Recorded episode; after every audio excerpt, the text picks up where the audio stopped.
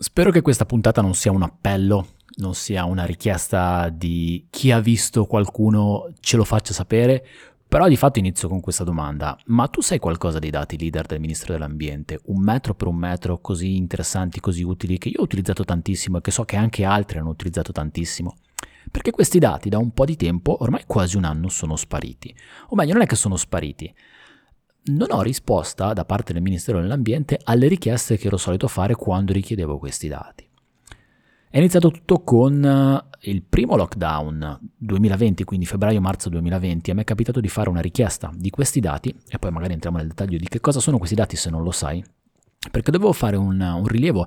all'immediata riapertura di, mh, del, del, delle attività dopo il lockdown, quindi si parlava di maggio 2020 un rilievo alle 5 Terre, un'area in cui lavoro spesso, ho fatto la richiesta classica che ero abituato a fare tramite email con indicazione dell'area, indicazione del dato che mi serviva, l'invio dello shapefile per individuare l'area, ma non ho più avuto risposta. La stessa cosa è successo ad altri e, e, lo so perché mi sono confrontato con altri, piano piano su 3D Met- attorno a 3D Metrica sta crescendo una bellissima rete e una rete di contatti, di professionisti che lavorano e quindi uh, ci siamo un po' scambiati di opinioni anche da altri. Um, erano nella stessa situazione, non avevano più avuto risposta dal Ministero dell'Ambiente dopo aver inoltrato una richiesta di dati. Anche eh, il VMS, il Web Map Service, che, a cui puoi accedere tramite un GIS, che fa riferimento a questi dati caricati online, era disabilitato, quindi non c'era la possibilità neanche di vedere questi dati tramite VMS. Insomma, tutto tace e tutto tace da un po' di tempo, ormai è quasi un anno. Um, mi è capitato di scrivere, ho scritto un po' di tempo fa, un po' di anni fa ormai, un articolo sul blog di 3D Metrica che proprio spiegava la procedura in cui era possibile richiedere questi dati, dati e poi ho fatto anche una miniserie di tre video su YouTube dove facevo vedere come richiedere questi dati e che tipo di dati ti venivano fuori, trattandoli anche ad esempio con Cloud Compare o classificando le numeri di punti, insomma il dato concreto che avevi in mano quando facevi questo tipo di richiesta. E tramite questi poi ho avuto proprio contatto con altre persone che guardando il video, leggendo l'articolo, mi dicevano ma uh, senti Paolo, ma tu hai, hai, hai avuto notizie perché io faccio richiesta non mi risponde nessuno.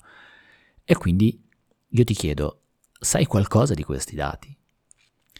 Questi dati per me sono stati e sono ancora, perché credo proprio che esistano ancora questi dati, una risorsa preziosissima in tantissime situazioni. Se dovevo fare un rilievo in un'area, la prima cosa che facevo la seconda cosa. Forse la prima cosa era quella di fare un giro su, con Google Earth e vedere come era fatta la, la morfologia dell'area utilizzando il 3D di Google. La seconda cosa però era vedere se quell'area era coperta da questi dati, cioè se per quell'area erano disponibili da richiedere, da scaricare, quindi da avere i dati LIDAR del Ministero dell'Ambiente, dati LIDAR che derivano da una campagna di acquisizione LIDAR, quindi LIDAR però non montato su drone ma montato su aereo, um, che davano in output una maglia di punti, o meglio una nuvola di punti che poi veniva trattata, la cui distanza era più o meno un metro per un metro, in realtà anche meno, 80, per, 80 centimetri circa,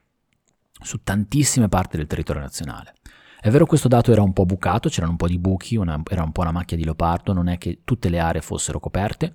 Questo perché credo che, però non vorrei dire delle cose scorrette, um, il, Ministero ha, il, Ministero dell'Ambiente ha promosso questa campagna e poi ha dato atto, ha dato mandato o comunque ha incaricato le regioni di essere gli attuatori di questo rilievo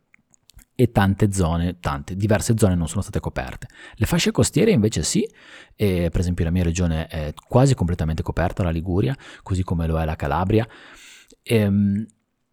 guardavo se c'era questo dato, perché la presenza di questo dato mi dava la possibilità di fare diverse cose. Una su tutte, ad esempio, era fare una pianificazione di un volo. Se dovevo fare una missione aerofotogrammetrica con drone, missione automatica, fare una, una programmazione di attività di volo su un dato molto molto molto più dettagliato in termini di altimetrie rispetto a quelli che possono essere i modelli digitali di elevazione che si usano solitamente, che sono quelli di Google o lo Shutter Radar Topography Mission è molto interessante come dato quello, cioè ho fatto delle ottime missioni di volo e il drone ha scattato delle fotografie fantastiche da un punto di vista fotogrammetrico chiaramente, uh, per quanto riguarda la loro significatività, seguendo benissimo il terreno, perché il dato era ottimo. Oppure puoi anche utilizzare quel dato per inserire un rilievo tridimensionale che possa essere una, un rilievo laser scanner o una nuvola di punti da fotogrammetria di area vasta all'interno di un contesto più ampio, quindi dargli anche significatività da un punto di vista dell'inserimento e non soltanto dell'oggetto che ti è stato richiesto di rilevare. Era un dato veramente impagabile. In alcuni casi quel dato lì poteva essere utilizzato secondo me anche proprio per fare determinati lavori, analisi tecniche, valutazioni uh, ingegneristiche, senza dover fare un rilievo specifico, quindi risparmiando soldi. Analisi, di, mh, analisi numeriche di fenomeni gravitativi, tipo la, lo, lo, il distacco, il discendimento e l'arresto di valanghe, oppure il deflusso di acque superficiali, la caduta massi, con un dato in cui i punti del terreno vengono descritti uh, con un passo di un metro più o meno, sono analisi che vengono molto bene. Non, è, non c'è necessità di, aver, di, fare un rilievo nuovo, a meno che non sia intervenuto qualche cambiamento. Questi dati erano dati che risalgono più o meno una decina di anni fa, qualcosa di più, 2008, 2010, 2011, insomma, sono dati un po' vecchiotti. Però se ci pensiamo, se ci tiriamo fuori dall'ambito urbano in cui siamo abituati magari a vedere passando con la macchina una nuova casa, un nuovo condominio, una variante a una strada, una nuova area che viene eh, urbanizzata mentre prima c'era campagna. Um, al di là di questi aspetti legati all'ambito urbani e togliendo quelli che sono i dissesti idrogeologici massivi, tipo le grandi frane, um, non è che cambi molto il territorio, specialmente da un punto di vista del suolo. Si cambia la vegetazione, magari ci possono essere dei disboscamenti per svariati motivi, ma il resto non è che cambi molto. Quindi questo dato, anche se risale a un po' di tempo fa, da un punto di vista dell'acquisizione, è comunque un dato molto attuale e molto utilizzabile ancora oggi. Mi è capitato, anche contro il mio interesse, di, eh, di, dire ad alcuni professionisti che avevano bisogno di un dato territoriale per fare delle analisi, tipo quelle che ti ho appena detto, caduta massi, valanghe, deflusso idrico, di dire guarda che c'è questo dato, esiste questo dato nel Ministero, forse il mio rilievo serve per determinate cose, magari per alcuni manufatti specifici nel caso di uh, deflusso idrico, quindi modelli idraulici, ci possono essere le soglie, i ponti, allora sì che interviene il topografo e fa un, da- un dettaglio più spinto, ma per il resto usa questo perché c'è, soprattutto costa poco. Sì, perché la cosa interessante, anche se non ottima, perché secondo me i dati territoriali dovrebbero essere liberi, però la cosa interessante è che questo dato costava poco. Costava 2 euro. Diritti di segreteria diritti di ricerca costavano 2 euro, indipendentemente Forse no, però io, a me non, mai, non, mi è mai capitato di avere delle richieste rifiutate, o meglio di dover pagare di più per aver chiesto delle aree grandi. Mi è capitato di chiedere anche centinaia e centinaia di ettari e sempre il diritto di segreteria di ricerca costava, è costato 2 euro, quindi io avevo quei dati a 2 euro. Ora probabilmente una provincia intera, un comune intero, forse siamo lì, sicuramente una regione o l'intero territorio nazionale potrebbe costare un po' di più, oppure il ministero potrebbe dirti cucù perché mi stai chiedendo tutti questi dati, perché lui vuole sapere, voleva sapere che cosa ci facevi con, il, con i suoi dati. Però 2 euro è poco per la qualità del dato che ti veniva restituito le cose erano migliorate anche da un punto di vista dell'evasione della, del dato che, da, dato che ti veniva dato. All'inizio era molto lunga la cosa. La primissima volta che ho utilizzato questi dati era per un grosso rilievo nell'area delle 5 Terre, di nuovo sempre delle 5 Terre, e mm, ci è voluto quasi quasi 60 giorni, quasi due mesi per avere il dato dal Ministero. C'era una procedura da fare nel sito del portale cartografico nazionale, che è il sito di riferimento per il dato cartografico del Ministero dell'Ambiente, c'è una richiesta, una procedura in cui ti viene detto manda un'email a questo indirizzo, dimmi quali dati vuoi avere, dimmi perché utilizzerai questi dati, eh, mandami il bollettino col pagamento dei diritti di segreteria, firmami questo modulo in cui dirai che questi dati vengono utilizzati con consapevolezza del fatto che non sono tuoi, eccetera, eccetera, eccetera, e poi eh, aspetta.